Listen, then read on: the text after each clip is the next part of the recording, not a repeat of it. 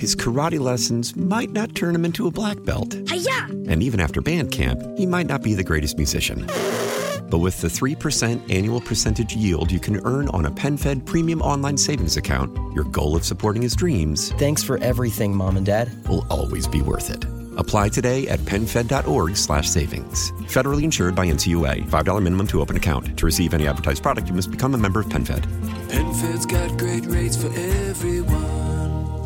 Your fever is high and the pressure to log in at work is too. But when you finally decide to take care of you, there's Instacart. Just because that one perfect coworker of yours is attending all meetings, camera on while she's sneezing, coughing, and aching, doesn't mean you have to do the same. Take it from us. Trying to stay on top of things will only get you further behind. Instead, get everything from tissues and teas to cough suppressants and comforting soups delivered through Instacart in as fast as 30 minutes. If anyone needs anything, they can just redirect their questions to that one perfect coworker of yours. You're listening to KCBS In Depth. Really, in order to find quality care, you often have to be on a wait list that's months long. The people, places, and issues the Bay Area is talking about. The aggressive advocates who were looking to overrule Roe for so long, they really had no idea of the consequences they might be opening up. In this case, there very well may be charges that are appropriate. For example, trying to obstruct an official proceeding of Congress, right? That is unlawful. This is KCBS In Depth.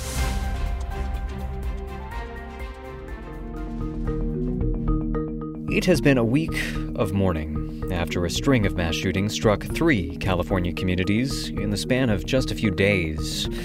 It began last Saturday in Monterey Park when a shooting at a dance studio left 11 dead. Then on Monday, another attack struck Half Moon Bay, killing 7. And later that evening in Oakland, yet another shooting killed an 18-year-old man and injured several others. Even for a country that's already seen so many mass shootings before, this has been a lot to take in. It's really difficult to describe the overwhelming feeling of loss. Welcome to KCBS In Depth, broadcasting throughout the Bay Area and streaming on the Odyssey app. I'm Keith Menconi. Today on the program, we're going to speak with some of those who are helping to rally the community response to these tragedies. And then a bit later on, we'll also discuss gun control in California and hear why, even as calls for further reform grow louder, the legal challenges are also getting steeper. We've already seen lower courts across the country strike down a number of what have previously been thought very reasonable, sensible laws.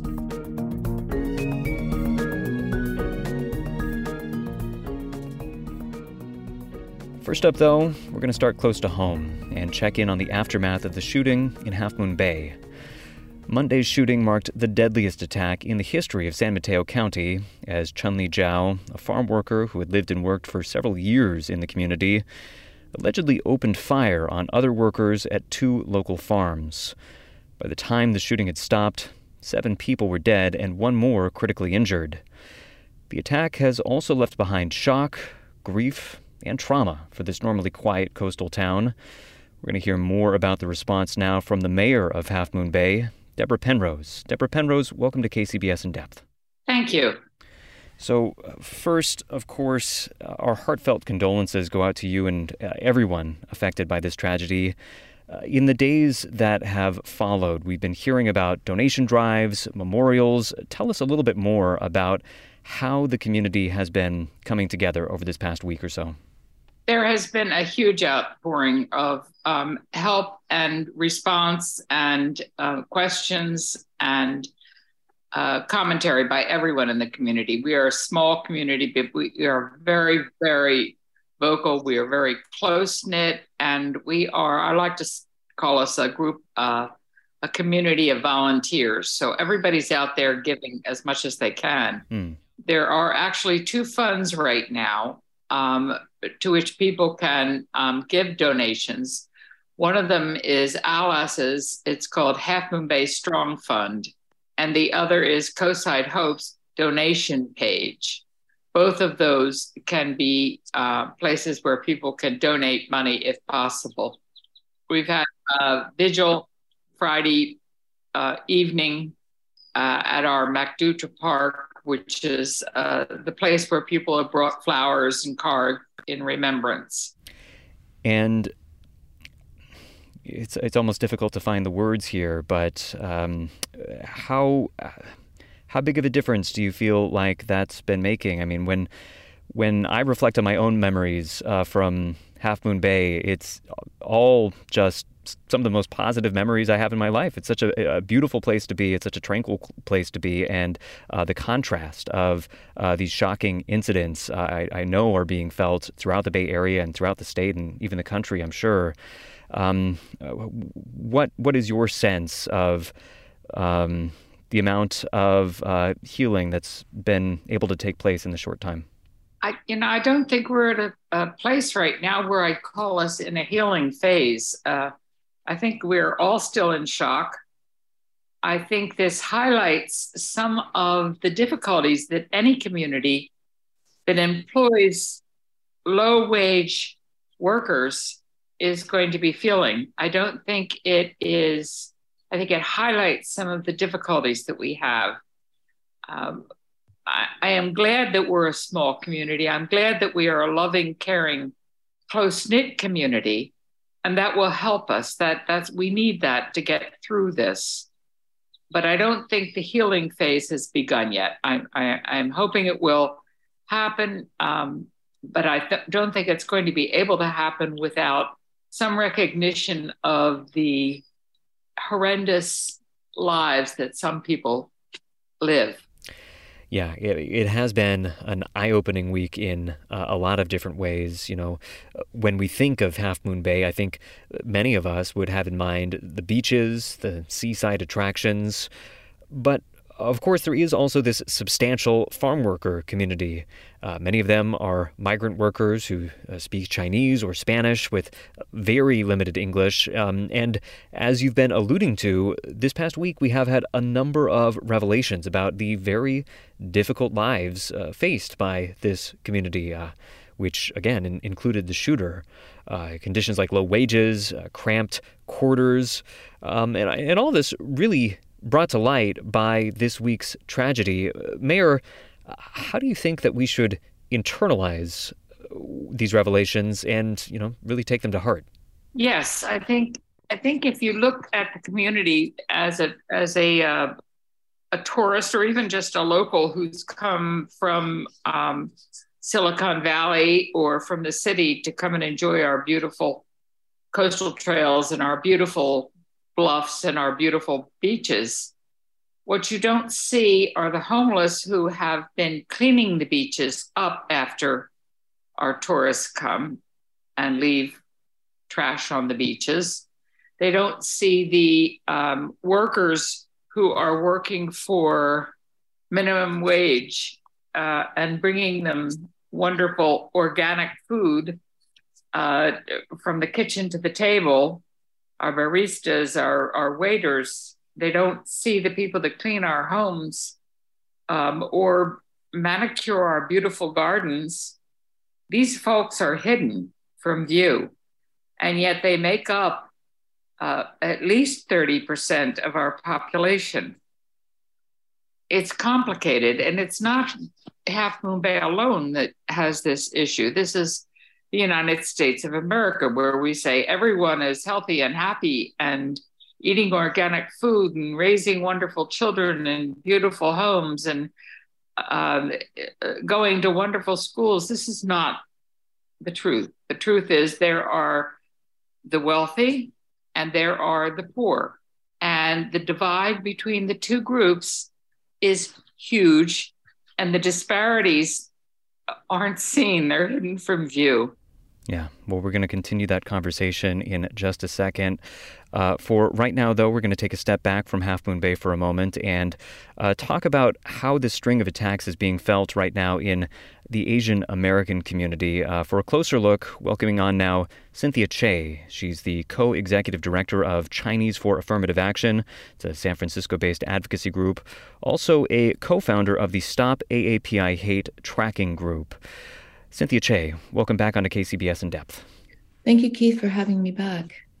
So you've been involved in coordinating some of the response to these attacks, which in the case of The Monterey Park shooting left 11 Asian Americans dead. Meantime, Monday's shooting targeted both Asian American and Latino victims. Both were carried out by elderly Asian men, and both come in close proximity to the Lunar New Year holiday, which is, of course, supposed to be a time of joy and coming together for families. And Cynthia, there is a strange echo here, at least for our program, because the last time you were on this show, it was 2 years ago, and it was also around the Lunar New Year holiday, and back then, we were talking about anti-Asian hate. It seems like hope was running quite high that 2023 could get off to a better start. Perhaps we would turn over a new leaf. But here we are again with yet another traumatic event for the Asian American community to talk about. Yeah, I mean, it's almost surreal. And it's really difficult to describe the overwhelming feeling of loss that's taken place this past week, and the impact that it's had on the Asian American community. And, I do want to just extend my deepest condolences to Mayor Penrose. This is a time of deep mourning, and we extend our condolences to the Latino community, the farm working community. And it is a period of mourning. And I think that right now, so many of us are thinking about the directly impacted folks. And I'm especially concerned about the impacted farm workers who, as Mayor Penrose lifted up, are a very vulnerable population, and they experience multiple forms of harm and violence that I think is also important to recognize. But the shock waves through our community is real. And we have to keep in mind that this is in the wake of almost 3 years of heightened fears in our community because of the hate that our communities have been experiencing. Yeah, and we've also seen real tangible impacts on the livelihoods of many predominantly Asian districts. Chinatown not seeing as much foot traffic, as much business over the past couple of years. And there was a real hunger for rebuilding, a real hunger for a return back towards normalcy. Is the sense right now that that's a little bit further out of reach, or what is the feeling at this moment in terms of where we're going? Well, like so many in our community, I had spent the weekend with my family, getting ready to celebrate, to experience joy with my loved ones, looking forward to many community festivities that were planned. And again, this is a community where our Chinatowns and Manila towns and Japantowns really saw a drop in terms of attendance, and businesses, small businesses were very much hurt. We were really looking forward to things reopening and going back to what it was. And certainly it really marred what we were hoping to be new beginnings, beginnings of hope, a sense of calm, sense of security and safety for our communities. And closing thoughts, hoping to hear from both of you, starting with you, once again, Cynthia Che, the co-executive director of Chinese for Affirmative Action.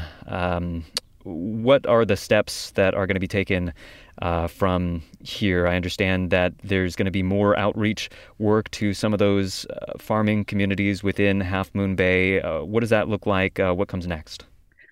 Well, right now, the focus and priority are the directly impacted community members. We need to ensure that during this time of crisis and tragedy, that they're receiving language and culturally competent care.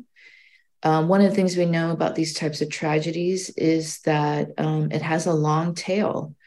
And we'll be dealing with this for days, months, and even years ahead.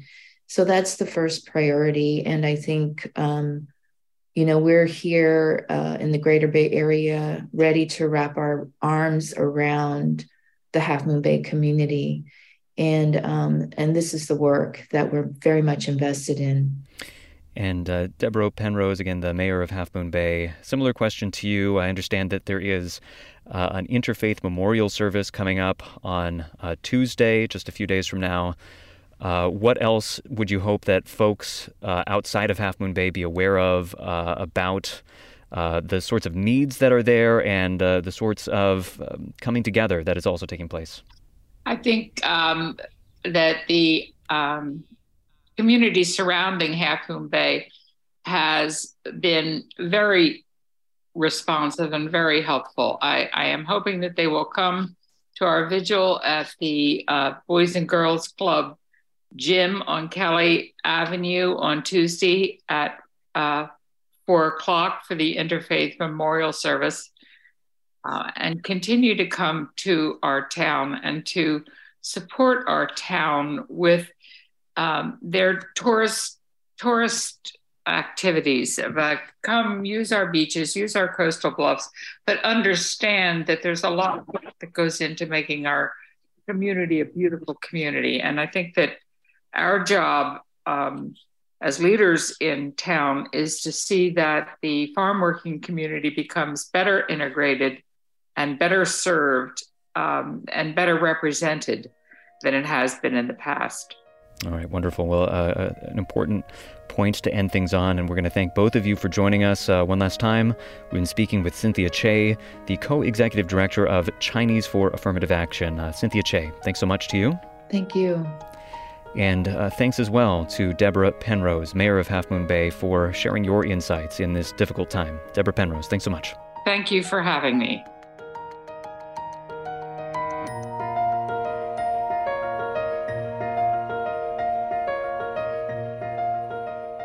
This is KCBS In Depth, your weekly deep dive into the events and trends shaping life in the Bay Area and beyond.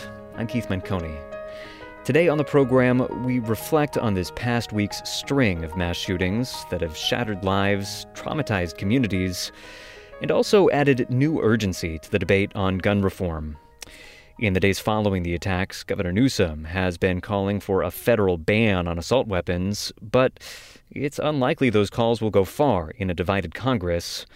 Meantime, even California's existing gun control legislation, considered to be among the strictest in the nation, is under new legal pressure as the Supreme Court takes a more critical view of such measures. To help us understand this quickly changing legal landscape, we're going to welcome on now Adam Winkler, a constitutional law professor at UCLA and an expert on gun law. Adam Winkler, welcome back onto the program. Thanks so much for having me.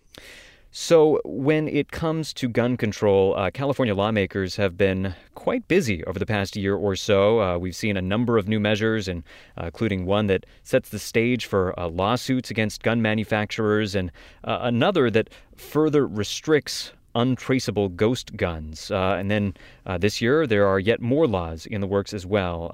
But Adam Winkler, all of this reform effort faces an uncertain future. Tell us a little bit more about what's been going on at the Supreme Court. Well, in June of 2022, the Supreme Court issued really a landmark ruling on the Second Amendment. And that case not only struck down some provisions of New York's concealed carry policy, which has an effect here on California because we had a very similar policy and we've had to revise our standards for getting a permit. But the court also in that case articulated a new test or standard for all gun laws to meet when faced with Second Amendment challenges. And that new test is very high. It's a very high burden for laws to survive constitutional scrutiny now. And I think that the primary effect of that new test will be to call into question, if not strike down, some of California's gun safety reform laws, either the ones that have been passed in recent years, like high-capacity magazine bans or bans on certain kinds of military-style rifles, or the court will possibly even strike those laws down, not just call them into question. And as far as the new ambitions that California lawmakers might have, there's a long list of proposals that they are considering this year, including issuing a license, license restrictions for concealed carry weapons. Could these legal challenges temper those ambitions, create a hurdle, making it harder to enact those new laws? Yeah, I mean, I don't think they're like that. The new Supreme Court test is going to make it much more difficult to pass such laws. I think the desire for gun safety reform in California is very strong, and I think gun safety reform advocates have a pretty strong majority in the state houses. But there might be some legislatures who think that it's not worth spending the time enacting new gun reforms if those reforms are likely to be struck down by the courts. So I think the real issue for California lawmakers is not at the legislation stage, like getting something passed, but really in the litigation stage afterwards. The courts are definitely expanding Second Amendment rights, and we've already seen lower courts across the country strike down a number of what have previously been thought very reasonable, sensible laws, like laws preventing someone from having a firearm with the serial number removed, or restrictions on guns in places like summer camps and churches. So it's definitely California's gun laws do have an uncertain future in the courts. All right, well, we're going to put a pin in the legal talk for just 1 second, because I want to talk next about what the stakes really are in this legal tussle over gun regulations. If the ultimate goal here is to prevent gun violence, the question is, how big of a difference have California's laws been making, and what would change if they were overturned? For some insights, we're going to welcome on now Dr. Amy Barnhorst, a psychiatrist at UC Davis and the associate director of the university's Violence Prevention Research Program. Dr. Amy Barnhorst, welcome to the program. Thanks for having me, Keith.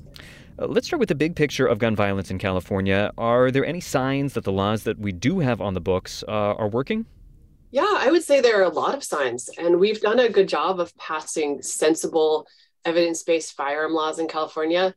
And residents of California have a much lower chance of dying by a gun than residents of other states, including a 25% lower risk of dying in a mass shooting.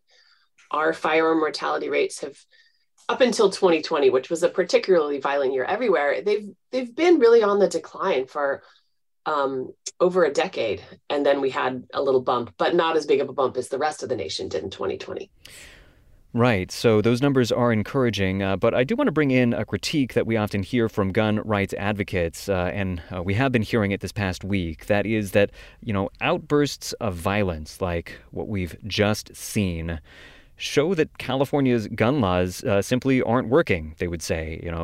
The situation is a little different between the Half Moon Bay attack and the Monterey Park attack. But whether the weapon was obtained illegally or not, you have a gun that made it into the hands of a mass shooter, despite laws designed to prevent that from happening. Does the fact of such attacks undermine the case that California's gun laws are making a difference? I would say no, because what people forget is that when a horrible thing like this happens, we hear about it all over the media. But when something like this is averted, nothing happens, and it's quiet. And so we're not aware of all the times that California's gun laws prevented mass shootings, prevented a domestic violence death, prevented somebody from dying in the context of criminal activity, or prevented a suicide. And we who do research in that field do get to see some of that. So one of my colleagues has been leading a study of the California's gun violence restraining orders and cases in which those orders were filed because of a threat of a mass shooting. And we can't be sure that every one of the almost 60 cases they're looking at would have happened without these orders. But these weren't people who were just making casual comments. These are people who were in the waiting period for purchasing high-capacity weapons and magazines. These are people who had gotten the blueprints for their workplace, who had set a date and a time, who had made a lot of preparations for an act like this. And none of the cases that they're investigating in which these orders were filed, in none of those cases did a mass shooting actually occur. California lawmakers and the governor as well have been outspoken, though, in saying that, you know, neighboring states with their relatively lax gun laws make it harder for California to make progress on this front. So there are certainly challenges, you know, given the context of a country where there are more guns than people. How big of a difference can California's laws make on their own? Again, we can still make a difference. And it's not perfect, of course, because we have these permeable borders, but our firearm mortality rates are still among the lowest in the nation. And yes, some guns do come across, mostly from Nevada and Arizona. In fact, we saw the Gilroy mass shooting was perpetrated by a 19-year-old who would not have been able, under California's more stringent regulations, would not have been able to purchase a firearm until he was 21, but he was able to get one in Nevada as a 19-year-old. However, again, we only hear about the incidents where bad things happen. Statistically, according to the data, there is much less mortality because of we are in California rather than a different state. All right. Well, I want to put a similar question to both of you, where it is you think gun reform efforts could be directed next, especially in the context of this trickier legal environment. Where are the places where further gun reform really could make a difference and actually last for some amount of time? Putting that question first to you, Adam Winkler, again, constitutional law professor at UCLA. Given the rightward turn that we have seen at the Supreme Court, given the legal challenges that are inevitably going to take place, where do you see the most fruitful action from the perspective of folks that are interested in further gun reform in California? Well, I think that we have to think about gun reform in very broad terms, that regulating guns is going to become more difficult in the coming years because of expanded Second Amendment protections. But we can do more in terms of cracking down on gun trafficking and enforcement of our gun laws. We can do more to get guns out of the hands of people who've been determined to be prohibited purchasers but still have firearms. And we could also have real effective community intervention programs, things like Operation Ceasefire, that have a proven track record of reducing gun violence. I think, Keith, that it's important for Californians and Americans more generally to remember that the goal of gun safety reform is not really to completely eliminate gun violence or mass shooting. While obviously that would be nice, these are public health problems. And just like we're never going to completely eliminate drunk driving or completely eliminate sexual assault or murder, we just want to put laws in place that bring down the daily death toll from gun violence. California has already done that and shown that it has success in bringing down that daily death toll. But as long as we're a heavily armed society, and even though we say California has restrictive gun laws, we are a heavily armed state. Our laws are only restrictive compared to Texas and Mississippi, compared to most of the Western industrialized world, from Japan and South Korea and England and France. We have some of the most permissive gun laws in the entire world. So we have to keep that in perspective. And closing thought to you, Dr. Amy Barnhorst, where do you see the most promising avenues for gun reform in the years ahead, given everything that we've talked about?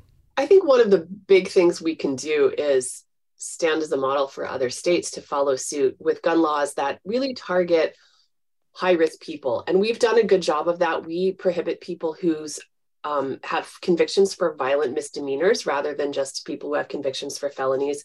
We prohibit people under the age of 21 even from buying long guns. We prohibit people who have been psychiatrically hospitalized for dangerousness before the point of commitment. So we've expanded our prohibitory criteria for folks who are risky. And we also have red flag laws, which can be used to target folks who otherwise would fall through the cracks of the prohibition system, but might be making threats or, you know, engaging in concerning behavior. And that is a temporary civil order that allows us to take firearms out of their hands during that very high risk time. And it's been shown to reduce suicides, as well as be an effective tool for intervening in threats of mass shootings. So I think one of the big things we can do is let people know about those laws, and that now if you are concerned about a student at your school or somebody in your workplace acting suspiciously, making threats of violence, posting things on their Instagram about, you know, previous mass shooters, you can report this to the police, or you can petition for an order yourself if you're a family member or certain types of coworkers, and actually get firearms out of their hands. Yeah. Well, a very important conversation, and, you know, in a lot of ways, very similar to many conversations that have taken place before. And I think that that's become a cliche in the coverage of these mass shootings. But in another way, I also do hear a lot of signs of change in what the both of you are talking about, and signs of new developments taking shape. So important to shed light on that as well. We're going to thank you both for joining us. We have been speaking once again to Adam Winkler, a constitutional law professor at UCLA. Adam Winkler, thanks so much. Thank you for having me. Also spoke with Dr. Amy Barnhorst, a psychiatrist at UC Davis and the associate director of the university's Violence Prevention Research Program. Dr. Amy Barnhorst, thanks to you as well. Thank you, Keith. And thank you all for listening. For KCBS and In Depth, I'm Keith Menconi. Stay safe, be well. We'll talk again next week. You've been listening to KCBS In Depth. Get every episode by subscribing on Apple Podcasts, Stitcher, and other podcast platforms. Visit kcbsradio.com for more news and interviews. We are the Bay Area's news station, KCBS. His karate lessons might not turn him into a black belt. Hi-ya! And even after band camp, he might not be the greatest musician. But with the 3% annual percentage yield you can earn on a PenFed Premium Online Savings Account, your goal of supporting his dreams... Thanks for everything, Mom and Dad. ...will always be worth it. Apply today at PenFed.org/savings. Federally insured by NCUA. $5 minimum to open account. To receive any advertised product, you must become a member of PenFed. PenFed's got great rates for everyone. Why? Why? If you have T-Mobile 5G home internet, you might be hearing this a lot. Why? Every time your internet slows down during the busiest hours. Why? Because your network gives priority to cell phone users. Why? Good question. Why not switch to Cox Internet with 2 times faster download speeds than T-Mobile 5G home internet during peak hours? Okay. Stop the whys and visit cox.com/5G home for details. T-Mobile prioritizes certain T-Mobile phone users over home internet users during times of congestion. Celebrate and save at Ashley's Anniversary Sale. With Hot Buys, your choice of colors starting at just $3.99. Ashley Sleep mattresses starting at $2.50. Plus, receive a free adjustable base with select mattress purchases. And shop top mattress brands like Stearns & Foster, Tempur-Pedic, Purple, and Beautyrest Black with 60-month special financing only at Ashley. Subject to credit approval. No minimum purchase required. Minimum monthly payment, down payment, tax, and delivery may be required. See store for details.